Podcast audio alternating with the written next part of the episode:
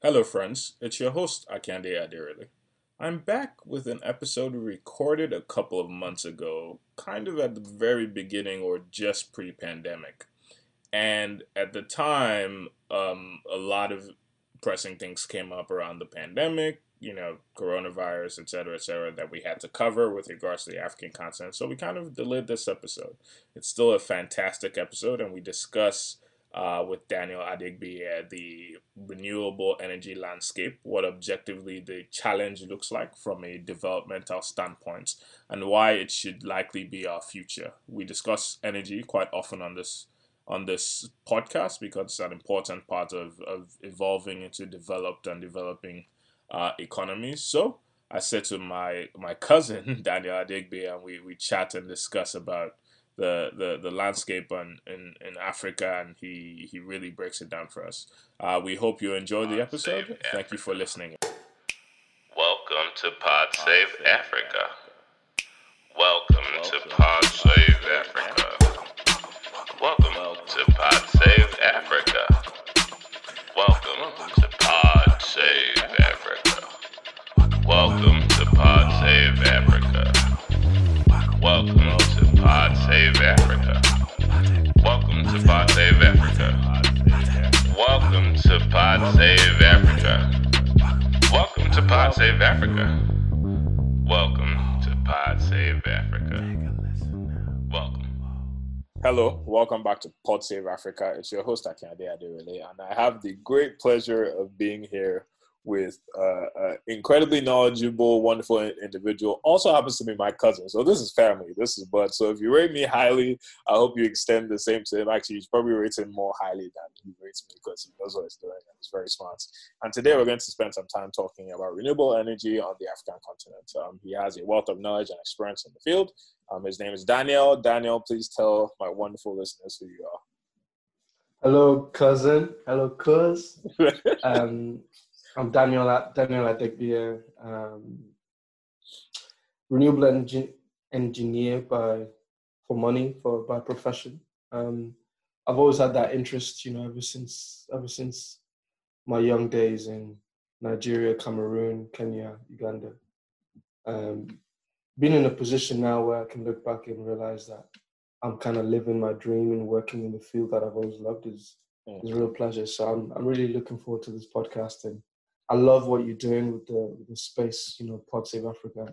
I listen to a couple of podcasts here and there, you know, um, and I, I, just I love this sort of um, mirror that the diaspora is holding up to the continent in wanting to be part of the conversation. I respect it. Thank you, thank you so much. So I think what would be a good place to start? I think that uniquely so. So as my cousin, um, we spent a little bit of time in Nigeria. Let me just give some give listeners some context. Spent a little bit of time in Nigeria together, but then you moved around quite a bit. Uh, how about you? Give us tell us about your life. Tell tell the listeners who you are, what has happened to you. Uh, so understand some context. Born in the infamous Lagos, um, mom and dad worked for the church. We lived in we lived in Cameroon we lived in Uganda. Well, we lived in Uganda 1st mm-hmm. Kenya, and Cameroon last. And um, Cameroon is where I remember. I remember because in Cameroon we never had um, a blackout. Mm. The only time we had a blackout was when the army was moving through the city in mm. Douala. And um, I remember then going back to Nigeria when I was eight, nine, and we'd have blackouts all the time, days. And it was so bizarre because I, I remember looking up to dad saying, well, why can't we power everything from the sun? You know, that kind of that kind of attitude. But yeah, that's my background. I've, I've I'm a Pan African at heart, really and truly. Um, Cameroon probably still holds a really special place in my heart because of it was a it's where I remember the most, mm. almost. Um, and then after Cameroon, we lived in Nigeria again for about a year, and then we moved to England, north of England. And so I've, from age 10 till now, I'm 27 now. So the majority of my life has been spent in England. Yeah. Um, and I've worked, I've worked all over. Um, I've worked all over. I graduated in 2015 um, from the University of Nottingham. I've worked in Birmingham, I've worked in London, I worked in the south of France, and then I came back to Newcastle, my home city. And then I'm actually now working in Paris for Total, for in the renewable, in the solar division. So it's been a it's been a journey. It's been a journey, and I'm here, and uh, we thank God. Though. We thank God, really, we really Mm. do. So, Yeah. uh, yeah, I think, and just for the listeners, just so so you guys can picture me a little bit, I haven't seen my cousin since he left Nigeria when we were he was ten. So for real. I need to for do better. Um, uh, No, Save we are. Africa, Yeah. contribute towards our GoFundMe for a ticket from Platinum, and go see my cousin. We'll send you a photo. Yeah. the Um, but yeah, that's that's gonna happen soon, I'm sure. yeah But, um, sure. Yeah, let's let's get right into it. Um, I think you know we've we've looked at the space of like resources and how everybody's Mhm. Africa is so rich and so wealthy. Mhm. Um, and one of the things that that has always bugged me is that how are we so wealthy and like a lot of the base infrastructure that a lot of other countries Mhm. have, we don't have. And and one of the main ones is energy, right? Like you said, you know, remember coming back to Nigeria when you were 10, which was Mhm. 17 years ago, and there were blackouts all the time. I'm Mhm. not pleased to report to you that at your set seven like this, there are still blackouts all the time. Yeah, that's Um, ridiculous. It, it is, and it feels like such a pro- profoundly basic problem. But let's step Yeah. outside of that for a- for for a second. Let's look at the entire African continent now. Mhm. Um, based on your experience, your knowledge, your reading, etc., etc. What's Mhm. your what's your assessment of, of of the current state of energy on the African continent? Like, who's using what? What are the major sources of, of energy? What What are your thoughts? Well, it's so diverse. The continent is so diverse, and it'll be interesting to see how 2020 will shape things up in terms of, you know, the economic decoupling from the US and China will have an in, impact on investments in Africa. Hmm. Um, now, I'm not too clued up on the finance side, but it's definitely going to have an effect because a lot of funding um, is either from China or um, Yeah. or the US, uh, but also the European Development Bank, um, EBRD, also invest a lot. They the EBRD sponsored the largest solar farm. I think it's currently the largest solar farm in the world, Benban in Egypt. Mm. Um, Benban in Egypt is how many, how many? It's 1.6 gig, if I recall correctly. It's 1.6 gigawatts. It's huge. It's a Okay. huge solar farm. So give us context. by the Because nine. Okay. engineers will say giga, mega, kilo, whatever. We Okay, don't even know which one is smaller. Which. Okay. So give Yeah, us no, how much is 1.6 gigawatt? so a gigawatt, roughly, in a developed country, is for about a million people. Sure. So, in in England, in the UK, in the United Kingdom, we have uh, about 65 gigawatts of energy generating capacity. That includes everything from hydro to coal to renewables. Hmm. And we have a population of about 65 to 70 million. Wow. Okay. So But in, in contrast, you get a country like France that uses that has a capacity of 133 megawatts, but has 70 million people. But France, 50% of its energy is nuclear, so they can. A lot of that is sold to Germany and Spain. okay. You know, so nuclear nuclear forms a base is a base load. Okay. Um, that's why proponents of nuclear, of which I'm not, I'm not either or. Um, I think nuclear can be part of the future solution. I know some people are highly opinionated against it, um, but you get you get in France huge capacity and then selling. France sells a lot of its energy, like Denmark. Denmark is ninety percent hydro, Wow. but they sell a lot of that to Sweden and Finland. Mm. Um, so yeah, a gigawatt is about a million people. Okay. So for perspective, that's the UK. Nigeria has a capacity of 12 gigawatts for 200 million people. Okay. So that's terrible. That's that's uh, so. That's very bad. yes. Um, and That's Nigeria has a, capacity, not actual supply. that's yeah, ex- exactly. So the access rates access rate in Nigeria is less than fifty percent. So less than fifty percent of people have access to actual electricity, and then of those forty-three percent of people that do have access to electricity, it's not constant. Hmm. And needless to say, we know how pivotal um, electricity is to an economy. Yeah. I think it was um, is it Power Africa? Is the U.S. aid arm of of um, the U.S. They estimate that for every one dollar invested in electrical infrastructure, you gain fifteen dollars. Wow. So th- this, you know, energy is critical, and a lot of countries are seeing, you know, Egypt has seen the light. Egypt built the largest solar farm. Um, I'm currently working on a couple of South Africa projects as well. South Africa are South Africa is a, is a complex case because the the coal and fossil fuel lobby in South Africa is really strong, and they've managed to reduce the tariffs for solar. But even despite that, the renewable energy program in South Africa is um, accelerating. So they're about to build. Uh, they they want to build. They want to convert some former mines into solar farms. Mm. Um, I know of one. I'm not sure how much I'm allowed to disclose. Yeah, I'm not sure how much of this public information. But but they're looking at like Mhm. they're looking at hundred plus megawatt solar farms. Mm.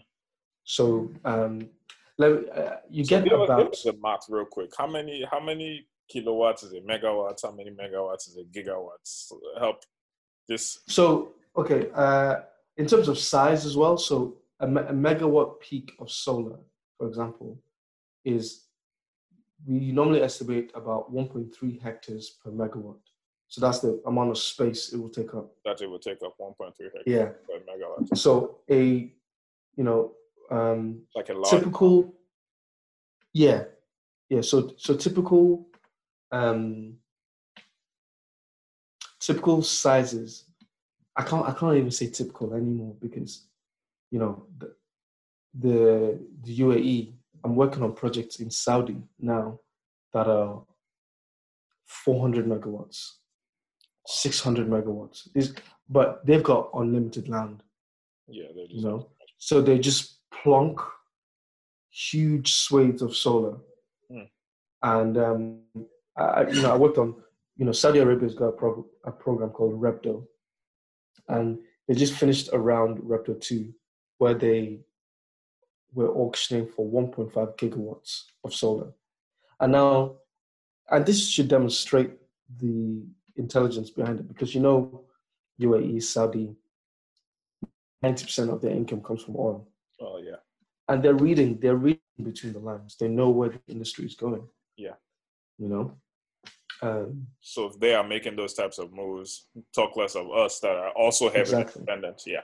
exactly you know um, you've got the likes of saudi which is now trying to develop its own even solar base Mm. they've got um, you know countries like saudi also impose rules like local content laws so does south africa um, i believe egypt did as well for the Benban project they had something like a thousand workers on site every day Wow. and there was a mandate that a certain percentage had to be locals. Yeah.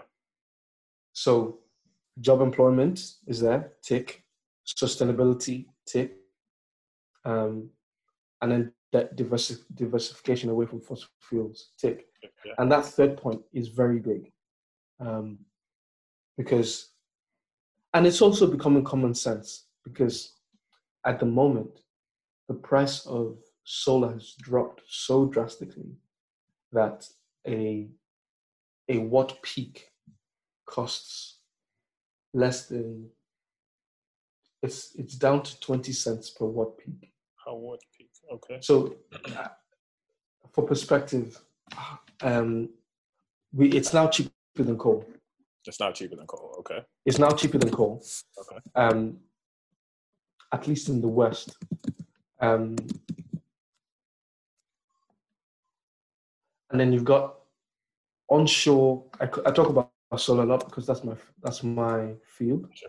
Mhm. But you've got onshore and then offshore turbines, wind turbines, and the problem the problem with those kind of projects, wind in particular, is um, it requires a high level of expertise and finance.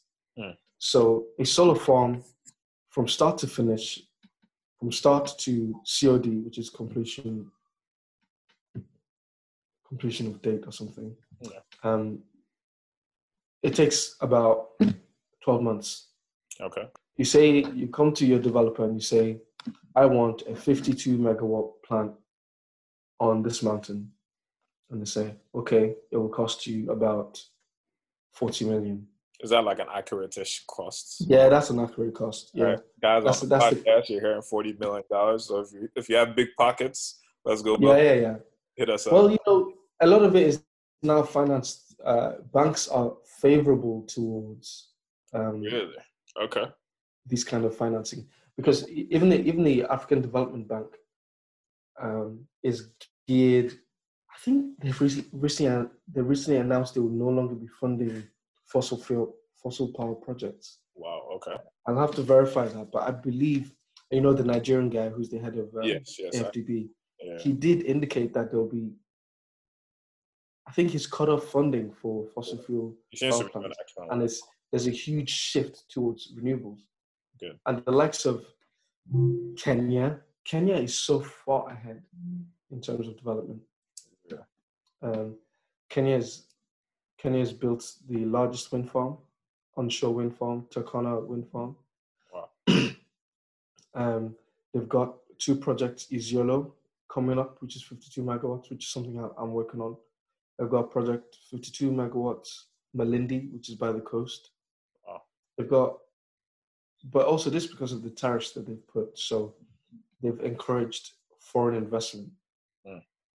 And um, although Kenya is primarily focused on geothermal because they have um, they have the right conditions for it, Okay. they're probably going they're probably going to invest in geothermal more over the next couple of decades. Okay. So, quick question: That fifty-two megawatts. How many homes is that? Is that like hundred homes? Well, it's different in Kenya and UK. Mm. Um, uh, mm, a megawatt typically powers. Um, let me do some. It's different. I know in the UK it's about a megawatt is about 600 homes. That's why I can scale it up to say Okay. So Mhm. fifty-two times that six hundred. Yeah. So yeah, a megawatt is about six hundred homes. One thousand two hundred. Yeah. Thirty-one thousand two hundred homes. Sorry, yeah. I, I I'd like to hope my math is right, but it might not. That's yeah, yeah, yeah. So that's about that's about right. Thirty thousand homes, which is great. Yeah. that's a that's a that's a town. That's a local government. That's a town. Okay. It's a town. And Yeah. how many hectares is that? What were you saying? So a heck uh it's down to about one point three hectares per megawatt. Huh, interesting. Yeah. Interesting. Interesting. That's that's really fascinating. Do you Mhm. think that we have because okay, so based on what you said, just kind of recapturing that first question, um, Mhm. it appears that Egypt is probably the leader on the continent. South Africa a close second, and then Kenya doing a great job as well. Are there any other? players? Yeah. Those are the three major players right now. Okay. Are there any other players? Is, is Nigeria? Yes, yeah, yeah. You've got, you know, you've got Morocco. Morocco have got the largest con- concentrated solar power plant. They're also, you know, big plans to. Um, I'm sure you've heard of it. They want to construct a huge solar farm in the desert in the Sahara, Yes, uh, yeah. but it's embroidered in con- controversy because the plan it was going to be sponsored by the EU, and they were going to sell the energy to the EU. Okay. You know, and so there's that sort of Yeah, it's like, are you? Are we really building it for us, or are we building yeah. it? Are you, you just know, putting there's a it sort of on our land? yeah it's the, it's controversial you know it's very controversial it's a form of energy colonialism Yeah. almost. Something we have to be very careful of as well. Yes. And then you've got the likes of Ethiopia. Mm. Ethiopia is building a six gigawatt dam. It's going to be one of the largest dams built. And it's due. That's it's due to be. The That's the Grand- Renaissance Grand. Renaissance Dam, yeah. That's also also in controversy. It's like everything and Oh man, I think even just today, you know, there's there's a bit of um, back and forth between Egypt and Ethiopia. Yeah. And um, the African Union is getting involved. I think the EU is getting involved as a mediator as well, Mm. because Egypt depends on the Nile for ninety percent of its water needs. Yeah. Mhm. Um, and yeah, in my opinion, the thing with hydro is that you build it and it sits there for a hundred years. and it just produces electricity. You know, just in and out. Water, you hold it, you let it flow, you generate energy, electricity. It's and and there's pros and cons. Um, the pros are I've read that it could also help with um, climate change because you hold the water and it stops evaporation. Okay. So, like, you know, like Lake Chad dried up, for example. yes. Now, if if you've got the Grand Renaissance Dam, it would hold the water a lot Yeah. more, and it will prevent evaporation. But the cons, you know, what would be the effect of damming the Nile? That has never been dammed in the history of mankind. Yeah. You know, we don't know. Yeah. We don't know. Um, what would be the effect on farming in Ethiopia? downstream. Or in, in Egypt. Yeah. Even. Um, but Sudan is on board with Ethiopia. Sud- Yeah. Sudan and Ethiopia are on the same side. It's now Egypt. Egypt have even threatened to, go to war. yeah, they Yeah. threatened to go to war. Um, and just to give listeners a, a little additional context, um, like a few other northern hemisphere, actually, it's not really the it's partly the northern hemisphere, but it flows north. The river flows north. Unlike a Mhm. lot of people just instinctively expect the river to flow south, and that's not the case. Yeah, Um, the, I think it's what's the rule? Like it flows away from the something like that. Um, but the there's a Blue Nile and another river that connect to form the Nile, and then those go up north to be the Big Nile in the hmm into Egypt, basically. And that Blue Nile leg flows through both Sudan and um, and Ethiopia, and I think one more country as well. Um, and, and flows so Egypt, uh, so Ethiopia is just saying we're gonna dam the part that's on our land because we need the electricity. hmm And Egypt is like, whoa, wait, you're upstream of us, so you're going, your whatever damming you do is going to affect us. Exactly. it's a major thing that falls into it now. So um, that's why there's smoke in that area. So we'll see. We'll have to see see how that plays out. Sorry, I always try and just give context because No, it's good. It's good because I think it's going to become major news. You know, because oh yeah, you know you've got Abiy Ahmed who's just won the Nobel Peace Prize, so the world has definitely seen him fav- favorably, um, and his country is getting more EU support. Mhm. But Egypt have a legitimate case. Yeah. You know, think about the Egypt and the Nile. Like you can't imagine those two things. exactly, Yeah, exactly. You know, the it's it's so it's intrinsic to even the country. I think I think like cultural you know, identity. national like symbol or something. The River Nile itself.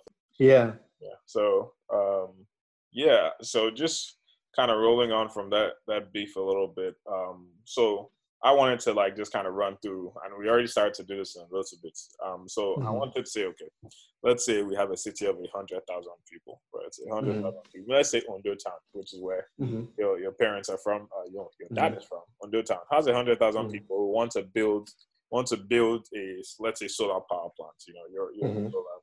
What what would the steps be? Like what would that take So, on a governmental level, you need you need land rights, land acquisition, Mhm. and land acquisition and land rights, particularly in Africa, can be very tricky.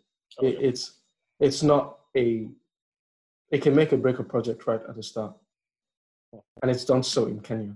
Kenya, you know, because um, Kenya has a very interesting like people own the land, so you have to people you have to- rights yeah, you have to lease the land from individuals. Yes. You know, it's not like China where you can say the government says saying, uh, so this, is our land now. this is the land, and you know, lots of parts of Nigeria too, actually. Like, well, Nigeria, yeah, the government can come today and say, "Oh, that's no longer a house." Did they were so we Yeah. it happen, seen it happen multiple, yeah. especially for our most vulnerable folks. So yes, you were saying, So that's the first thing, land acquisition. Um, a lot of the problems that Nigeria faces has been a transparent regulator. Mm. And that means who is in charge of paying the tariffs? Will they pay? Do they have a record of paying? Mm. Can they be trusted? So, in each of those questions, Kenya have answered those.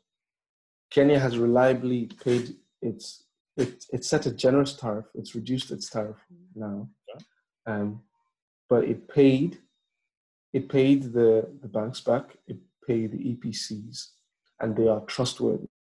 Hmm. And so, because of that, more people are investing in Kenya. Hmm. It, Kenya is seen as a legitimate place to invest in renewable energy right now "Wow, okay, you know so that ground is necessary. Yeah. and then the next step is um, you send out a, a request for proposal. RFP, so an rfp you say you announce on your website on the government website we want to build a 100 megawatt plant in ondo and nowadays, you're probably going to say hybrid. There's there's a movement towards, you know, the future is hybrid projects. So you're going to see solar and um, energy storage on the same site. So you say, you know, I want to build a let, let's let's be reasonable and say 50 megawatt plant, and then you open your bids up, and then you'll get you'll get bids from the likes of Power China, um, you know, you've got giants like Total, Shell, who are getting in on the action. Um, you've got likes of Statkraft, Sky Power. So these are huge developers. Mhm. And then the developers will make a proposal. And then it'll be so the, the government of Ondo will appoint a consultant to manage the proposals and then as part of the political stint, you could say 10% of the manpower must be locals. Um, you then you then produce a soil report, you produce an environmental report. Nowadays, environmental reports are critical. You know, you can't just you can't just destroy a habitat yeah, and expect funding from a bank. And that's another key. You need a bank.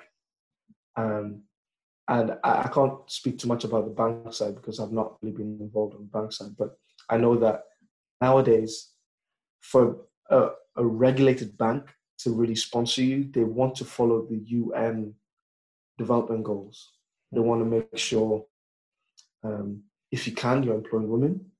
If you can, you're helping the environment you make sure, making sure you're not destroying historical um, artifacts, making sure that the locals are on board with it. There's a local community representative.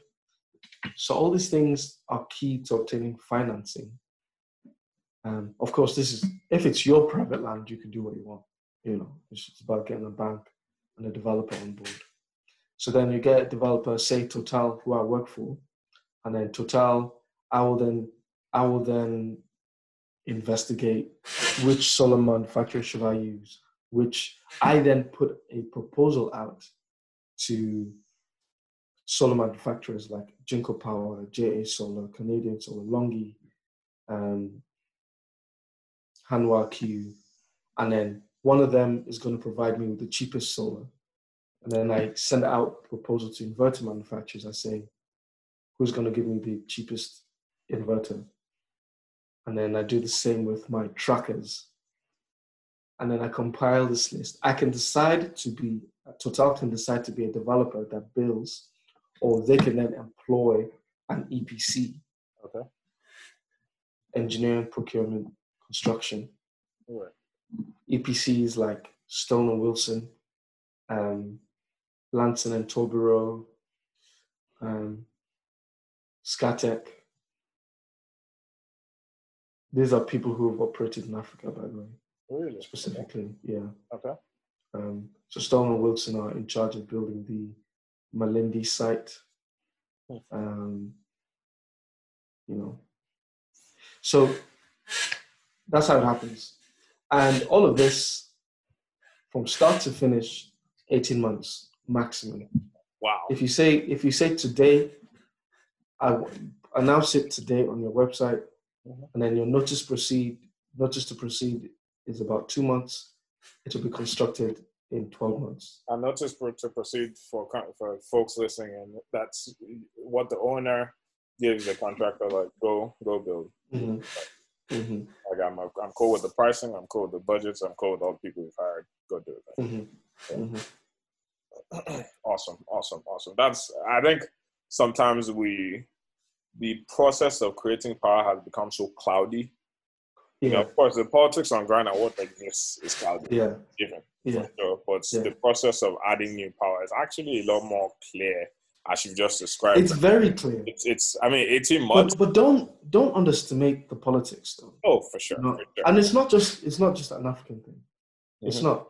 You know, like even I was working on a project in Taiwan, and you know, Taiwan is to them, Taiwan call themselves China. Yeah. Taiwan does not allow the importation. They have really high tariffs on Chinese modules. Makes yeah. So China produces the cheapest modules, but Taiwan places a high tax on them.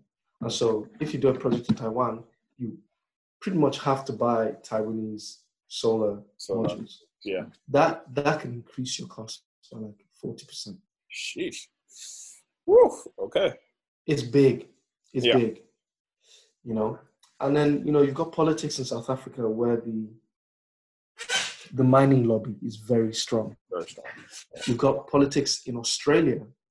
Um, Australia should be it's booming now because you know you know the famous um, you know when Elon Musk said to the Hornsdale facility, "I can build a battery battery solution for you in 12 weeks or something like that." He, he Yeah. placed a bet.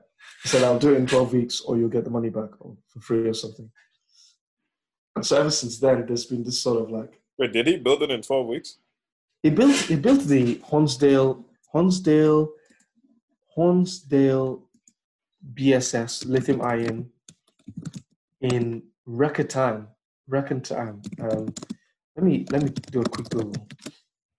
How long did it take him? Yeah, he placed a wager that the battery will be completed within 100 days from contract signature. Yeah. Am I right? 12, how much is that? 12 weeks? Was that close? That's about 12 weeks. Uh, Yeah, yeah, Before, yeah, 12 weeks. yeah. Yeah. I He mean, is it it. 100 days or 100 business days? Because that's a big difference. Ah, yeah, yeah, that's yeah. Yeah. Uh, So ever since then, Australia sort of had this like duh moment. But Like- you know, again, the fossil fuel power industry, you know, in Australia is also I mean, they're self incentivized to retain Yeah. and hold on because it's been so wildly lucrative for them for so long. With Yeah, exactly. They don't have to change much about the way they drill. They just drill and get as much oil as possible. Uh, Yeah. In fact, the new innovation was almost fracking, literally. Can you imagine? Imagine. out another way to get yeah. oil from from rocks, but I think And periods. of- fracking is so expensive. It is. It is. Oh yeah, it is. It is. It's extreme. It's only. It's only benefited by high oil prices. So when the Yeah. prices cratered, so many of those companies went out of business, especially in the U.S. Um, or are in the process of going out of business. Um, so so kind of moving on. Um, I think you've already started to allude to this, but like if if for example, you know, I happen to be president of Nigeria, um, which Mhm. I'm not, and I don't intend on being. If I do end up being, for the listeners, do not take this quote from the podcast. Anyways, um, what are good strategies that you'd like uh, uh, government official, somebody that's you know governor of a state to think about. I want to introduce uh, solar power to to my states. You know, I want to power power the the three major cities of a total of four five million people. What do I? How do I think about it? Each case is different. You know, Okay. there's never been a one size fits all because um, you do have to consider the local content. If you're not careful, what you can get is a Chinese contractor will come, build it, they'll bring their own people, build it for you, do the O&M, uh, operational maintenance, Mhm. And then all you're doing is getting electricity, which I highly discourage. Um, I love the fact that South Africa has this imposed, in fact, it's black empowerment in, in South Africa. Wow. And so you have to hire a certain number of black locals Wow. to to win a project. You really have to, and I like that because it means that the knowledge stays, Yeah. and you know that's that's the big thing because Nigeria has a plethora of engineers who are oil and gas, Hmm. and we now need engineers who are renewable energy based. Because you see a lot of these, the thing is, renewable energy, the boom is going to take off soon. Hmm. And the majority of it will be in Africa because Europe is basically done, and like energy wise, like you know, you know, France is fifty percent nuclear. Right. They're slowly moving towards more wind and Mhm. solar. Um, but France is fifty percent nuclear, twenty percent hydro. They don't need much, you know. It's not Denmark, it's not, you know, Denmark, Sweden, Finland, Iceland. Iceland is 90% uh, geothermal. Wow. You know, um, the UK have got interconnectors to, interconnectors are um, huge underground cables that connect to different countries in Europe, uh, for example, and they sell, they sell power to each other. So that's going on. You know, like Europe doesn't Europe renewable energy intake is going to grow. It has to. Mhm. Um, part of the Paris Agreement, it has to. You see, so the next battleground for renewable energy development is Africa. Mm. But if the knowledge doesn't stay, on the continent, then it's just where then it's worthless. to be to be You know, and and it's it's really we really have to be mindful of this, and this is why I believe African Union is so necessary. And the, there's there's small movements towards it. Um, you know, South Africa, the South African bloc. So South Africa, Zim, Mos, Mozambique, Angola. They formed a bloc, um, and they trade they trade power, Hmm. but most of that power comes from South Africa. really You know, yeah. Um, and you've got the East African bloc. I'm so I'm so happy about Kenya. You know, Kenya are really leading the way. You know, the East African bloc are even talking about using one currency soon. Hmm. They they're developing interconnectors between themselves. Transmission lines are a huge thing. They're a big expense. Transmission lines. that's yeah because Yeah. Yeah, you know, you need to connect to connect. Um, I mean, your your solar plan is useless if you're not connected to anybody. Yeah. So that infrastructure development is also necessary. Yeah. And the way the way um, African cities are, you just need a lot of interconnectors. Mhm. Um, I know someone did a a friend of mine did his PhD on this, and he was comparing Uganda and Kenya to India, for example. And he was saying that in India, for example, people live in like really small, densely villages and then go to the cities to work. Mhm. But in large parts of Uganda and Kenya, which can be representative of Africa, people live, even the villages are so spread out yeah And so, economically, economically, it's actually very difficult to for 100% electrification in Africa Yeah. because it makes no sense for the government to let me not say it doesn't make any sense. It makes no financial sense Right. for them to build a huge transmission line to power one village somewhere Yeah. in the bush. But that's Yeah. I was gonna say that that's why um, we we had a guest on a few weeks ago that runs um, helps run. He's the executive director of the Nigerian Rural Elec- Electrification. Yes. So things like Yes. that that's specifically Yes. that's different from like okay the guys who focus on Yeah. power lines powering our cities. So so that that's almost one of the unique things that we are going to have that many developed countries. Yeah. Yeah. That's a big thing. So I think Nigeria has now accepted um, some donors, some funds for huge and small scale solar. Okay. I think small scale solar will never be as efficient as Yeah. you building a hundred megawatt solar farm. Yeah. It's also in terms of levelized cost of electricity, it's also more expensive Okay. because if you're building a 500 kilowatt project for a village, which is what you typically expect for a village, um, a 500 kilowatt project we can power a school, power a small clinic, you know, um, power a TV, some some TVs for for the village. You've got a scaling factor in renewable in solar in particular, Mhm. in renewable energy, Mhm. and the bigger you have it, the cheaper it is. There's economies of scale. economy of scale and and then you've got things like um, i've personally worked on small scale solar. I did that in kenya. I did that in uganda.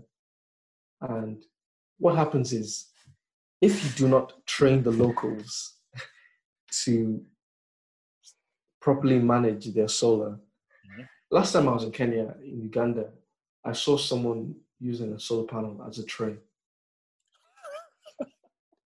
I saw another person using a solar panel in their garden as a sort of um, garden shed.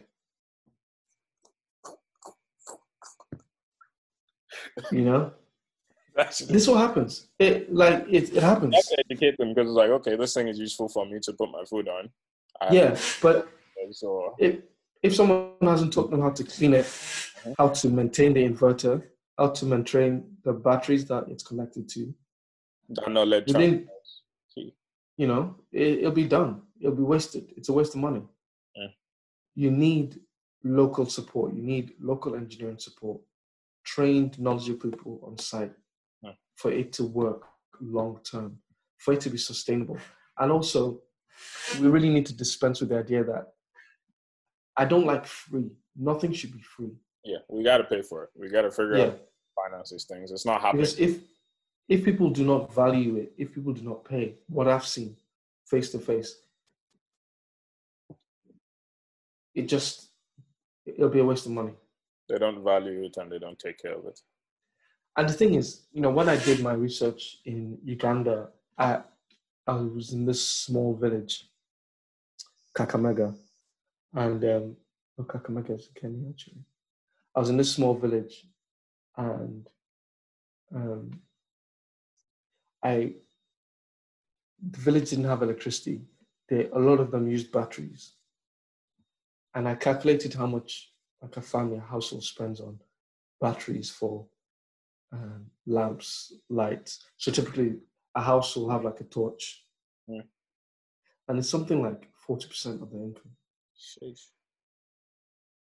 And even for that village, if I I brought like some solar panels to that village, and if you immediately have forty percent more income, Yeah. that you can use elsewhere for education, for example, that's an immediate an immediate benefit. Okay, yeah. Yeah. you know. Yeah. Um, and that's the trouble with a lot of rural rural spaces. Yeah. You know, they are paying so much for their electricity, and their electricity comes in lamps, in torches. Yeah. Huh. And kerosene lamps, if you even go further, kerosene lamps are even more expensive. So small scale solar is important and it will be important for Africa because it just will be too expensive Hmm. to electrify the entire continent. It'll be too expensive. Yeah. It won't happen. Yeah. Yeah. Is it is it possible that what we do is that we try and power the cities of today and build Mhm. infrastructure for powering where we want the cities of tomorrow to be? So, because like many other countries pre-plan where the next big city is going to be, Yeah. the infrastructure, etc., and then people congregate. Maybe Indonesia is doing that. Yeah. Indonesia is doing that. They they're going to build a new capital because their Wow. their, capital is sinking. Okay. Jakarta is sinking. the new capital. It's so laissez-faire. It's like ah, you- Yeah, but it brings up another important conversation. You know, climate change. You hmm. know, a city like Lagos, Huh. Lagos is already Lagos is built on water. yeah, if it rains in You Lagos, know? all of us are Michael oh, Phelps. We're swimming. like it's just the reality. Even the nice, know? the most upscale of neighborhoods. If it rains once, your car's now in submarine buckle. Sorry. Yeah, yeah. So I mean, they're predicting by that 2040, Lagos, half of Lagos will be underwater. All those island places that you guys are. Yeah, they'll be gone. They'll be gone. You know, the way the rapid rate of climate change and increase in sea levels, a lot of coastal cities Yeah. will be gone. And Kenya, you know, I, I bring up Kenya again because Kenya has been so forward looking. They're building a new city as well. They intend to make it 100% renewable energy powered. So they're investing in wind farms, in solar, in geothermal. And you see that diversification. So, you know, typically, typically, if the sun isn't shining, shining, the wind is blowing. Mm. Because of because of how the Yeah. how the geography works, you know, how the climate works. And geothermal is a constant. And Kenya has lots of resources for that. Nigeria has lots of resources for hydro and obviously solar. Yeah. I'm not sure if it has a lot of potential for wind. Um, I'm not sure if it does. You need something like above four meters per second wind to really be making money. Yeah. Um, but for solar, obviously, it does. You know, So there's there's opportunity. there is, there is. So, I mean, you've already started to mention some of these like big hurdles. Um, um, I just wanted to capture that in a bubble. Um, you mentioned, you know, having a stabilized tariff system so people know who's paying for what, and making sure that contractors are paying. So, like, we become a stable investment environment Yeah, and trust. Trust, yeah. You mentioned trust as well. You mentioned land rights. Um, so those things are well defined. So the so you know that if I build a tomorrow, that the government won't just show up one day and take it away. Yeah. What other like major hurdles, other than just kind of general politics stuff? Um, I think African unity is so important. Hmm. It's so important because it's important for the African Union to come together and say, let's settle who's going to build this dam, for example, the Grand Renaissance Dam. You know, it has the potential to support Sudan, Uganda, Egypt, you know, that side of Northeast Africa. It has the potential to you know, six gigawatts. That's the potential for like six million people. That's a lot, a lot of power. Probably even more than six million because currently the energy consumption of Africans is a lot lower than, you know, we don't have refrigerators everywhere or was, aircon everywhere. Was, I was watching a video and it was like we the average Nigerian consumes like less than a tenth of what the average American does. So if you Yeah. that map up, Uh, but America is a different beast. America. America they, they love the, the lights on all the time. But yeah, yeah. that African unity is important because when political disputes like that arise, it's important we deal with it. yeah. Somebody, and also infrastructure projects. You know, I don't want to get into the politics of Chinese investment or American investment, but we need to be really careful where we're getting our money from. Mm, key, key. We need to be more stringent with imposing local content laws Mm. and making sure the knowledge stays. Mm. We need to then, we need, education is important because a solar farm lasts for 25 to 30 years. Ideally, you want to have local trained engineers who can do operation and maintenance. And You want to then build that knowledge base. Mhm. And then in 30 years, when you're building more, you have you can have in 30 years a Nigerian contractor who Yeah. can say, We've got personnel who've done this, this, this. Hmm. Or we can working with the African Union Board, we can say, well, let's work, let's bring in some Kenyan guys who worked on this project and let's do this, this, this. Hmm. That commonality is going to be so important because Europe does that for itself. yeah, that's what it does. Yeah. Europe does that for, you know, French, French, a French project would rather buy a German transformer Yeah. than a Chinese transformer. They're, they're doing it. Yeah. It happens. you know, um, we're going to look for our own self-interest. Yeah, it's it's so important. You know that community aspect is so important. Yeah. and I really hope. I, I I think it's happening. I I am.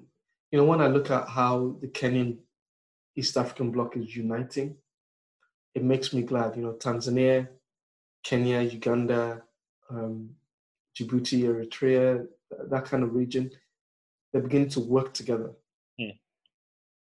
That's excellent. and it's it's good to see. They also have a common sort of, you know, they can all speak Swahili.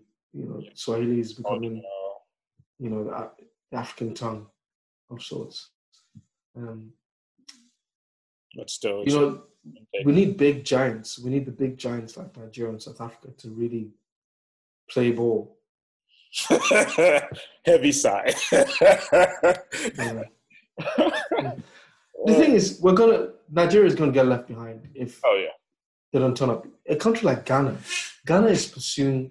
Ghana is already at eighty percent electrification. So eighty percent, eighty percent of Ghanaians have access to stable electricity.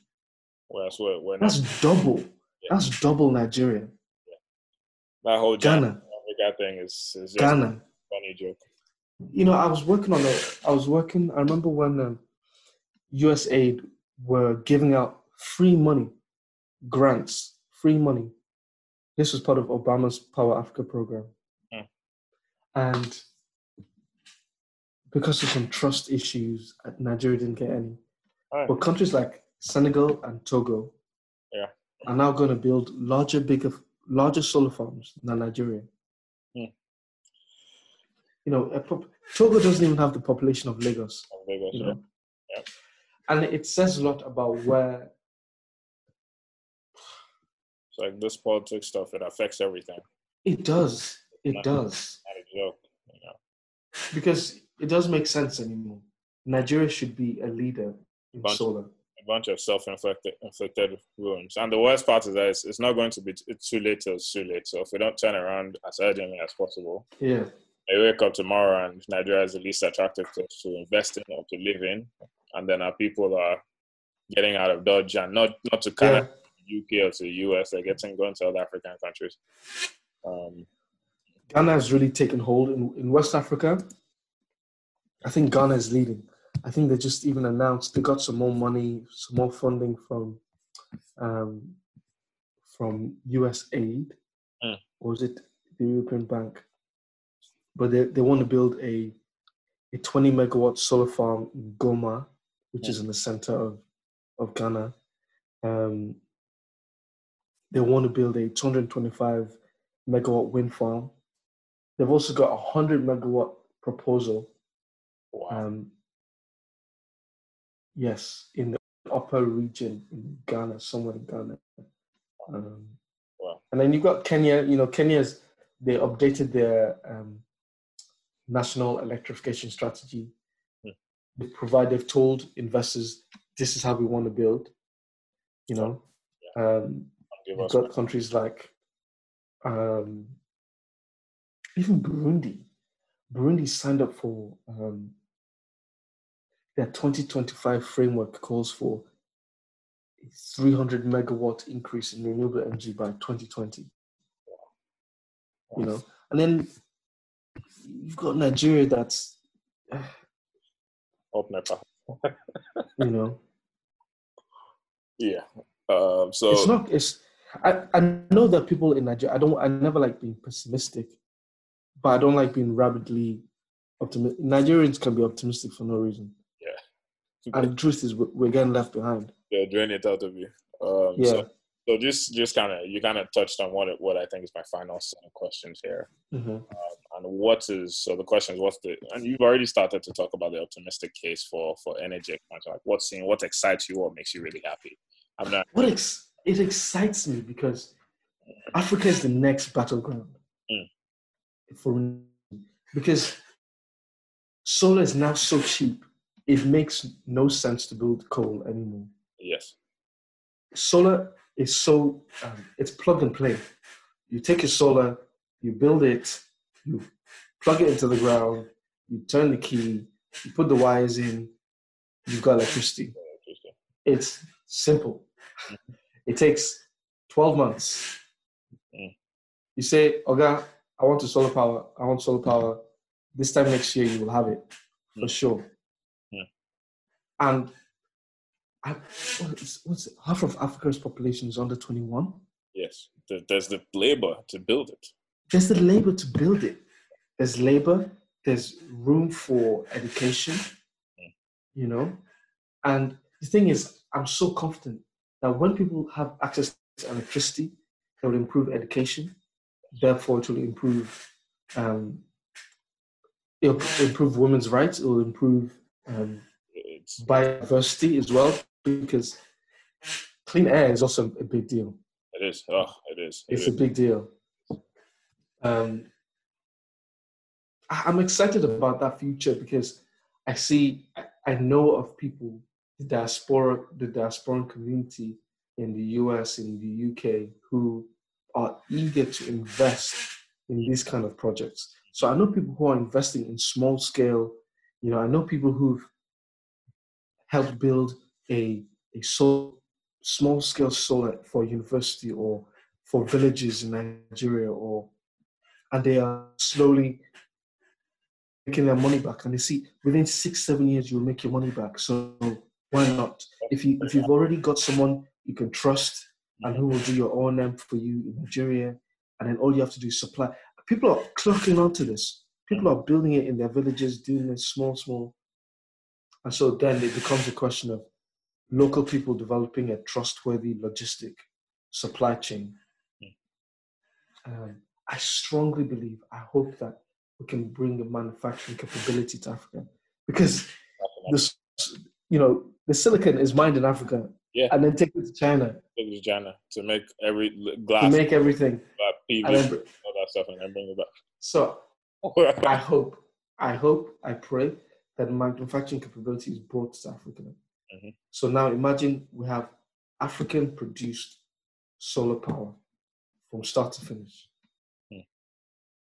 We've got the engineers. There, there are a lot of African engineers that would love to come back and work on solar. oh, absolutely, absolutely, without a Mm. doubt, the expertise is there. The expertise is there. And you know, solar is not solar is not complicated. relatively. Yeah. Um, and So, so, I'm excited about that. I I really am excited about that. I think it's we have no choice. So I just hope. yeah, we don't. If we don't, you know, we either succeed or we die. Yeah. Not, not, not literally, but um, you know, fall behind. Uh, now, final question: though, what's the what's the pessimistic case? What concerns you as far as trend? What, what concerns me is disunity. Hmm. Um, it's just you know sometimes I get. I remember. I remember one of my former companies. There were. There were we were going to work on a project in Ghana, a solar project in Ghana, and I said, um, "Oh, why, why is, why, why aren't we working in Nigeria?" And said, "We're not even allowed to fly to Nigeria." Wow. Like the last time we were in Nigeria, we did a project for them. They didn't pay, Sure. and then the life of the guy got threatened, and then he had to leave the country the next day. Wow. And this was still happening in 2018, 2017. Sheesh. and I just got so I just get so, you know, and even Total, you know, to work in Nigeria, you need you need to make sure you're staying in one hotel, two security guards, that the deal is definitely financed, and then when it means the markup is a lot higher because financiers need to take that risk into account of not not going through, a percentage of and it, it's just it's just embarrassing. it, it is. Yeah. It's embarrassing. Yeah. Because when you've got Kenya, Togo, Ghana Mm. becoming more trustworthy, easier places, ease, ease of doing business um, is really high for them. Our, our president. Just think, Yeah. you know, what, you just, you just wonder. Yeah. you But- know. but again, I think Pan Africanism is increasingly important. Mhm. You know, um, eventually we need to develop interconnectors between countries. Yeah. We need to be able to, and I think doing that will also foster integration. Mm. Nigeria should be trading energy with Cameroon. We already sell a lot of our electricity to the likes of Ghana, Senegal, and Cameroon already. We do. Um, Nigeria has more reliable inter-country connection transmission yeah, in, inside the country. yeah, yeah. It's funny because it's more profitable. But um, Yeah, yeah. I think African unity is important, and I, the pessimist, I don't, the pessimistic side of me is if our leaders don't see that and become nationalistic and look inwards, because the truth is, if we do that, we will fail. Absolutely. We will be taken advantage of, because the European bloc sees the the, the importance of staying united. So together, they put a tariff on Leverage. Chinese Chinese imports. They Mhm. put a leverage on that. Mhm. Together, they imposed, you know, you have to buy transformers from Europe Right. if you're doing a project in Europe. So the European manufacturing industry is still strong in certain places. It's important that we maintain that. You know, if Egypt is doing a project and they say, um,